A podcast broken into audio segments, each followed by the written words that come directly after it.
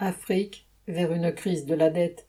La remontée des taux d'intérêt des banques centrales occidentales, parce qu'elle renchérit le coût de tous les emprunts et permet aux financiers de durcir les conditions auxquelles ils acceptent de prêter, menace plusieurs États africains.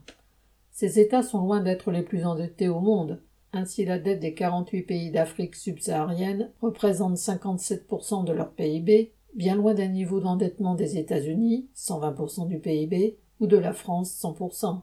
Ces mêmes pays remboursent chaque année en intérêt 21 milliards de dollars, la somme qui a été mise sur la table en une seule nuit pour renflouer la Silicon Valley Bank en Californie.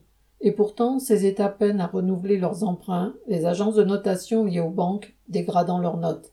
Huit États, dont l'Éthiopie, le Kenya, le Congo-Brazzaville, sont jugés en surendettement par le FMI, tandis que la Zombie et le Ghana ont déjà fait faillite. La faillite et le surendettement obligent les gouvernements à se tourner vers le FMI ou la Banque mondiale pour obtenir un étalement ou une réorganisation de leurs dettes. La contrepartie exigée est toujours dramatique. Réduction des subventions aux produits alimentaires de base, instauration de taxes et d'impôts, licenciement de milliers de fonctionnaires, concession à des groupes occidentaux d'infrastructures portuaires, d'usines ou de mines nationales.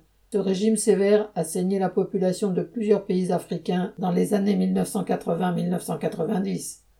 Les créanciers du continent africain à 60% des banques et autres organismes financiers privés, comme JP Morgan ou BlackRock, et à 40% des États, font aujourd'hui les difficiles pour continuer à prêter.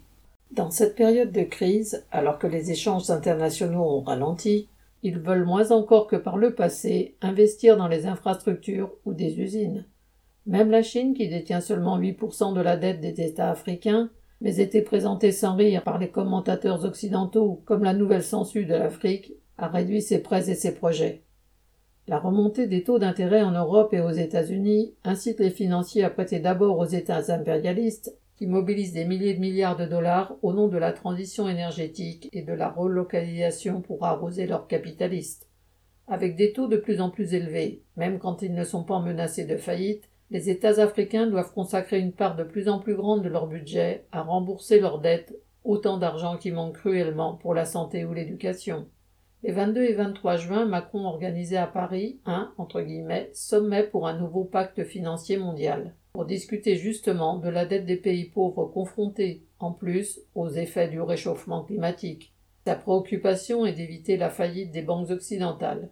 La population africaine, sommée de payer une dette qui enrichit les financiers de toute la planète, ne peut attendre que de nouveaux coups des dirigeants impérialistes qui prétendent alléger son fardeau.